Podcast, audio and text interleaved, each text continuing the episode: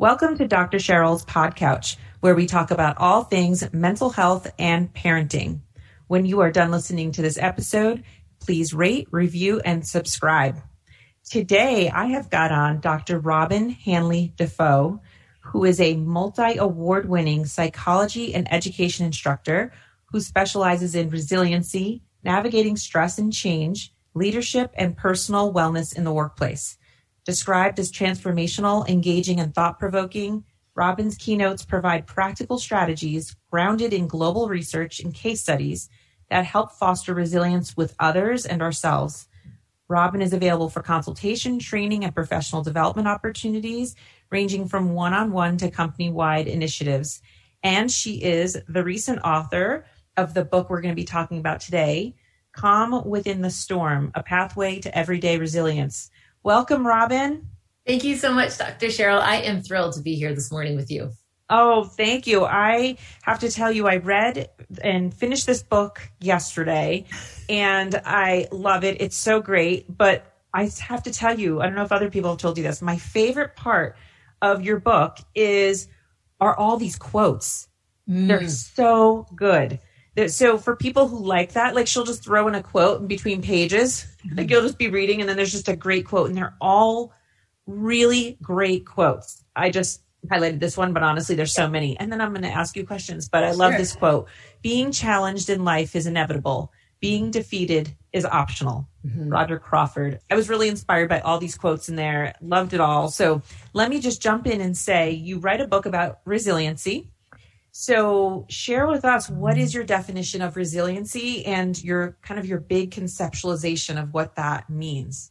Yeah, well, thank you very much, Dr. Cheryl, for reading it and talking about it. And I'm glad there was parts that really spoke to you. So for me, when I think about resiliency, it's this idea of it's all of the everyday pieces that equip us to be able to navigate challenge, stress, and setbacks in our lives. And one of the reasons why I really wanted to put this book together was I felt as though the current definition of resiliency required a wee bit of a reckoning because to me it's usually suggesting it's a one time thing right? Something bad happens and boom we have to be resilient. Or you know a setback in our families or our children experience.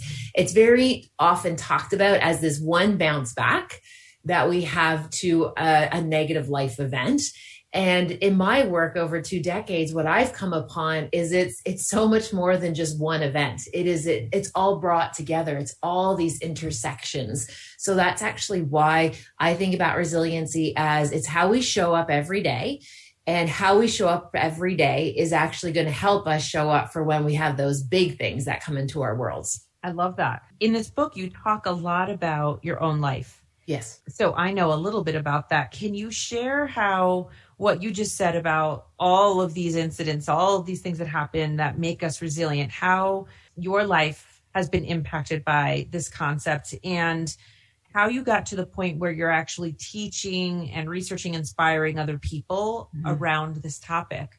Yeah, it's a great question. So, as I share in the book, what I really try to do, and this is how I approach my teaching, this is how I approach my writing, this is how I approach my research, is to braid together personal story research and application. Like to me, those are those three kind of variables that make things transformational. So when we feel it, when we really understand it, but when we also know it's research informed, that's when we can really help people have these great opportunities to interact with the stressors in their lives in a different way. So for me, what was very uh, important to maintain authenticity was I haven't studied resiliency from the outside, you know, from the academy where looking inwards. I've studied resiliency, not even realizing I was studying it in my own life experience, experiencing significant challenges throughout my childhood and my adolescence. And what I think really differentiates my experience was Dr. Cheryl, I grew up with all of the supports in place. Like if you imagine like all of the suggestions for families, what we suggest you put into place so your children will thrive, I had all of that. And I still went off the rails. I still went off in a direction that caused a lot of hurt and a lot of challenge. And sure, some of it was self inflicted, but others were just because of happenstance I kept getting myself into. And it really came down to having a pretty broken sense of self, pretty fractured self esteem, sense of self worth And that just derailed me. And I spent many, many years navigating major mental health challenges, addictions, um, a lot of self harm, a lot of risk taking behavior. I did end up having a pretty catastrophic car accident at 16. And what's interesting, Dr. Cheryl, a lot of folks point to my story and said, oh, that was then she was fine, right? Like, boom, she had this like wild car accident and somehow she miraculously was saved and now she's fine. But the reality is that was just the beginning of the comeback. That was the beginning of the recovery. And it was it was a good decade learning how to be well i had only ever really known how to not be well i was familiar with kind of the shadows and the darks and bad decisions um, i didn't really know what it was like to actually be well. So that took a lot of heavy heart work, a lot of learning. And that's where I landed, you know, two decades later, still studying it, learning more about it. A lot of times people ask me, Dr. Cheryl, like how I'm comfortable being so candid and this candor about talking about some of this negative experiences. And I think in reflection, it's because I'm okay talking about things that I've come full circle with like i've i've worked those stuff out. I've learned from it. I believe there's a lot of wisdom there now and so i can talk about it. But there's still parts of my recovery and parts of my work that you know definitely wouldn't make it into a book just yet because uh, i'm still trying to work that out because i don't think any recovery is linear. I think there's lots of different ebbs and flows. Yeah that's what i think always resonates with people and makes things so unique when you're not just talking about it from a academic perspective like you've lived this. Mm-hmm. and so it is pretty inspiring if um, people read calm within the storm to just read you know robyne goes into a little more detail um, to some of the things she was going through. So one of the things you talk about in part two of your book mm-hmm. is um, you have this area about the three obstacles. Yes. And i would love for you to talk about what they are and why you think they're important for the reader to understand them. Yeah, Dr. Joe, another great question. So, what I've come upon in my work, because I've worked in many different roles, again, still in the academy doing research, but also working front lines with persons from all different backgrounds, when I was trying to figure out like what really gets in the way of people practicing resiliency. And I think of resiliency as a practice. It's not something you're born with, you have or you don't have. It's absolutely something that we can cultivate and we can foster. When I was working with persons and I saw them struggle, I saw them really um, find difficulty with their comebacks, trying to get themselves back on track what I kept seeing were these themes. And they were what I eventually came to upon to call these obstacles. And very much stress is one of them. Stress really precludes our best resiliency shining forward. I also see that fear, uh, people experiencing different forms of fear. And the, the third kind of obstacle that we came upon very much was stigma. And I think that they all work, they're related, they work uh, together, but they also stand alone. And when I have seen people be able to harness those obstacles, I've been able to see people have comebacks and rally and experience life in a way that they never thought was possible once they got the stress under control and started to work with it. And we talk about this idea about learning how to stress wisely this idea about understanding fear and the real the cost of inaction and then identifying stigma and just the real the operationalizing stigma realizing why is it out there in the first place and how it's really set on purpose to hold us back to trap us in shame trap us in our old stories. So those were the three that i've seen in my work that really create challenges for people to be truly resilient I'm curious when you talk about stigma as being the third yes um, obstacle. Can you say more about that stigma in what kinds of terms? Yeah. So, well, first of all, there's many different forms of stigma. And the stigma that I see has to do with A, the societal stigma, where there's, there's discrimination. There's, you know, these different types of stories that are put upon us. So there's that stigma. And then there's also that self stigma that there's the fact that we label ourselves as unworthy. We label ourselves as broken or, or not enough. So it's this idea that often people tend to hold themselves comparing to the worst thing they've ever done in their life. They've used the labels that people maybe have given them or they have given themselves. And that establishes almost this like area in which, okay, I can do well but I can only do this well because I've been divorced. Or I can do well, but I only can do this well because I'm somebody who's experienced a mental health crisis. So people really limit themselves in terms of what they feel that they are worthy of based on their experiences. So when I think about the stigma, you know, I think again, there's societal stigma, which is rampant uh, right now in so many different places across North America I also see that self stigma is also very damaging. I, I want to ask you a question. Sure. I don't know that I've ever asked anybody before, but I, it's been um, swirling my mind, and you said something about it. But what think about when people say and or feel like they're broken? Mm. I feel like people are always like, "You're not broken," but I've also been wondering lately, like, what's wrong with feeling broken? Because I think the implication when you're broken is okay, I gotta fix it. Mm-hmm. I'm not gonna mm-hmm. stay broke. Like I feel broken. Mm-hmm. But I guess I assume the implication is okay, then we're going to work on putting pieces back together. Mm-hmm. Tell me what you think about this notion when people feel broken. Yeah, well, first of all, I think in our society, we've been told that there are certain emotions we should feel, and we should feel lots of them, like gratitude and appreciation and love and hope filledness. Like there's so many feelings we've been told these are the good ones. This is what you should feel. But part of experiencing those positives are there's the other side of it where we don't feel worthy. We do feel at times broken and broken could, it, you know, not in a, a physical sense, but just a sense of just this, these fractures between our sense of self and who we really want to be, who we aspire to be, who we think we actually are, who people have told us we are. So I think our, uh, that brokenness really comes down to our relationship with ourself and trying to get an alignment between our head and our heart. And I think that's actually one of the the kind of greatest frontiers that people and especially mental health and emotional health needs to be thinking about is instead of telling people like oh these are all the things that are wrong with you understanding how do we help people find alignment because when i see people get their alignment in check their head and their heart on the same page their kind of their passion and their personality working together, those people are unstoppable, right? Like that's what we really want to achieve for folks. When I'm working with persons though, Dr. Cheryl, and they say to me like, Robyne, I'm broken. Sometimes it has to do with the fact that they had a story or a trajectory that they thought that this is what their life would be, right? By 40, I'd be here. Or, you know, they had all these kind of expectations about what their life was supposed to look like. So part of that broken is now they're there. And when they look around, it's not what they thought it was going to be.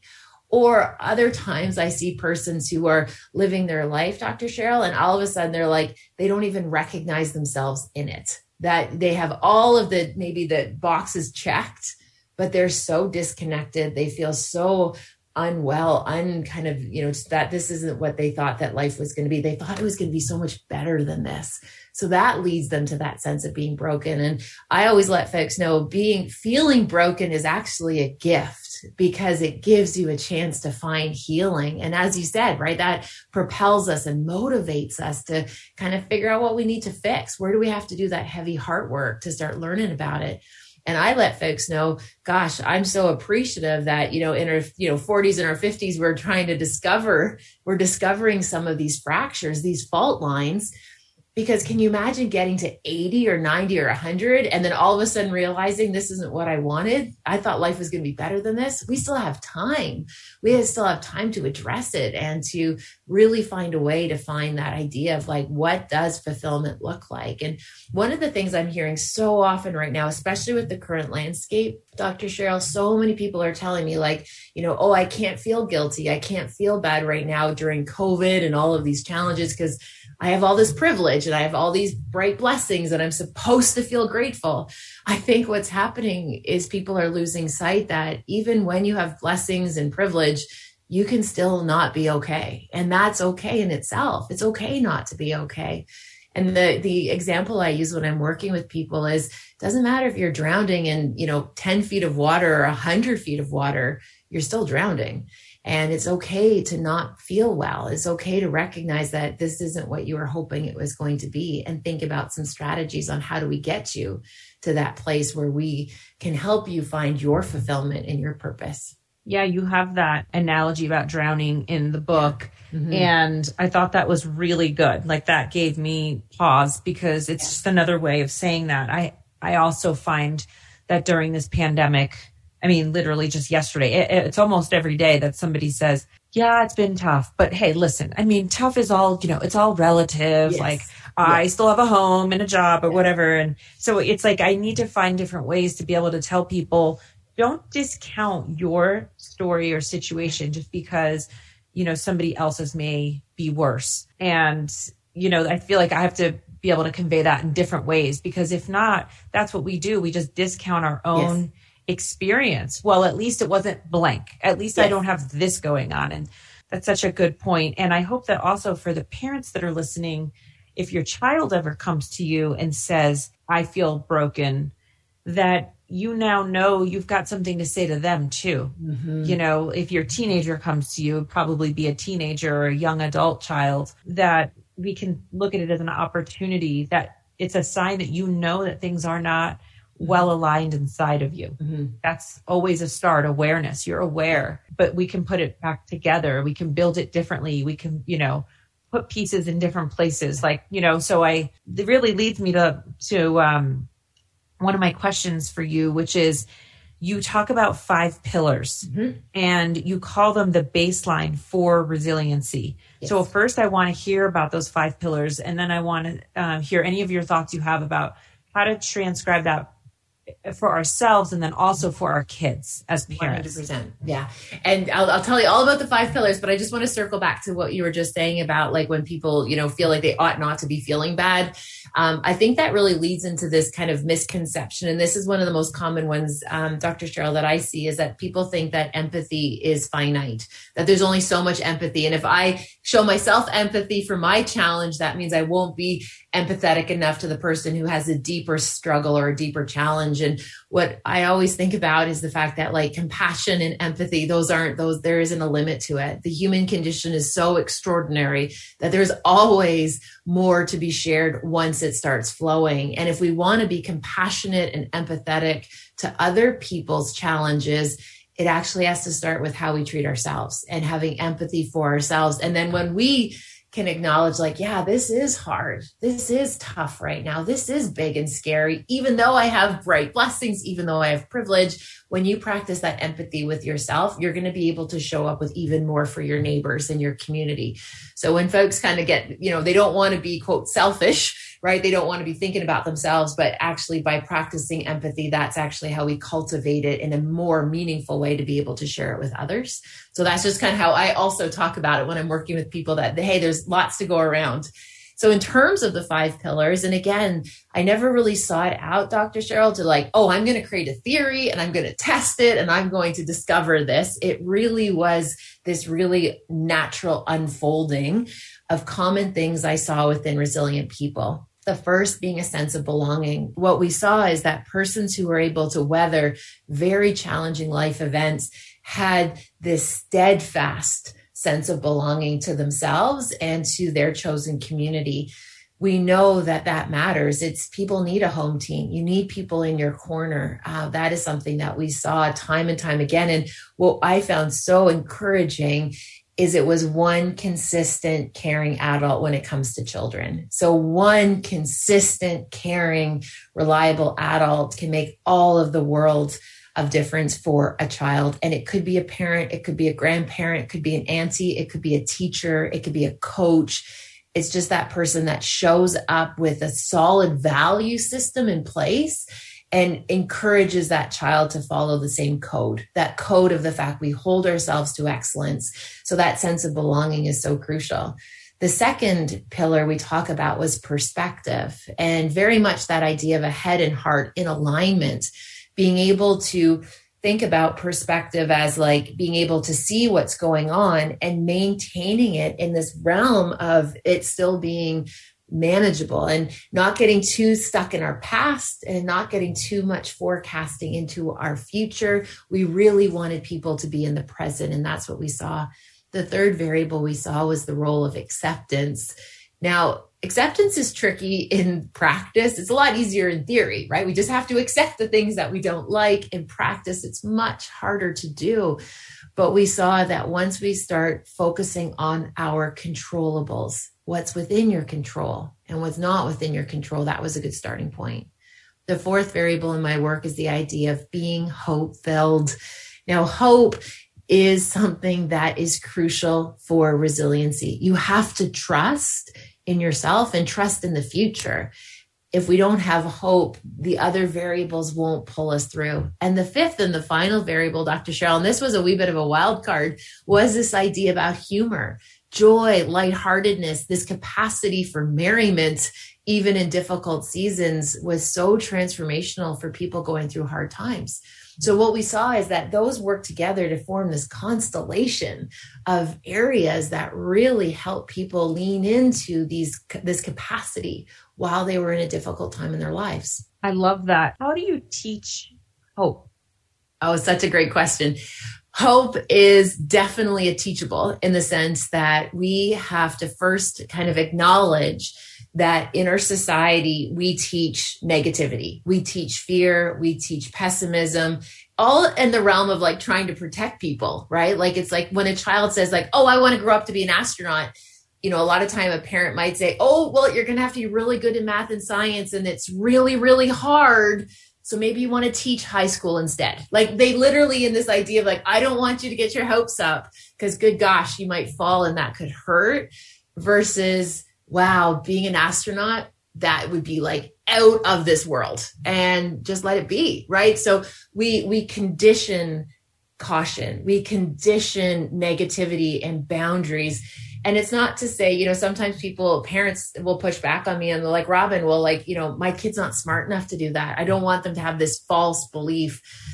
The world will correct it soon enough. The world will correct it.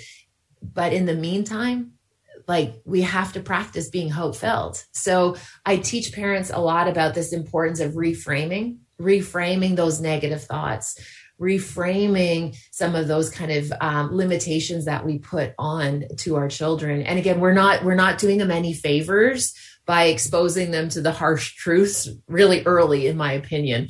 Let them hope, let them dream, let them have wonder and curiosity for as long as possible. And what I love about the resilient mindset for children is that you know if a little if a child falls upon this idea that you know i want to be a professional athlete or an astronaut or i want to be a musician or an artist let them find ways. Let them find ways that speak to them because that's when we see you know they learn about resiliency. They'll have setbacks. We normalize failure. You know we talk a lot in our system in canada about how do we set up our children to fail forward.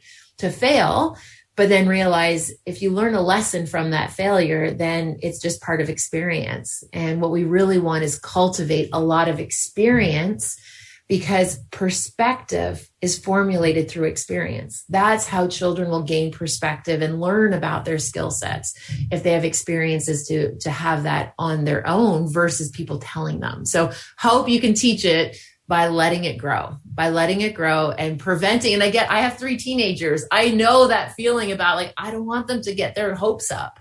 Wow. Right. Versus I want them to be so hope filled that they're going to find a way if it speaks to them. I love that. That story yeah. just spoke to me just a few oh. days ago. Um, my eight year old said, I think I want to be an astronaut. And oh. it o- almost came out of my mouth was exactly what you said. Like, well, then you're going to have to work. And then I, I didn't say anything. And I was like, wouldn't that be awesome? Good for you. And then we just moved on. And I did feel like a good for me moment. Like I was yeah. like, yeah, I don't, I don't need to be that person that's like, oh, well, then you better work really hard. And then, yeah. you know, and so I love so much of what you just said in this last part about we condition caution. I really like mm-hmm. that quote. So I, I want to tell people that if they like what you had to say, I loved what you had to say. Your book, Calm Within the Storm, I think gives people more ideas as well. And even though it's not a parenting book, I think there's a lot that can be like a parallel process of mm. thinking about it for yourself and then, oh, how does this affect me as a parent and the messages I'm giving to my kids and what I'm teaching mm. them. So thank you so much for being on. Oh, my pleasure. Thank you so very much for this opportunity. Absolutely. I love it. The resilient mindset. You had a lot of really good quotes that I'm going to be using forward. If people listening right now enjoyed this conversation, please rate, review, and subscribe. Reviews are everything. And again, the book is Calm Within the Storm, A Pathway to Everyday Resiliency by Robyne Hanley Dafoe. Thanks for being on. Thank you. Take good care, Dr. Cheryl.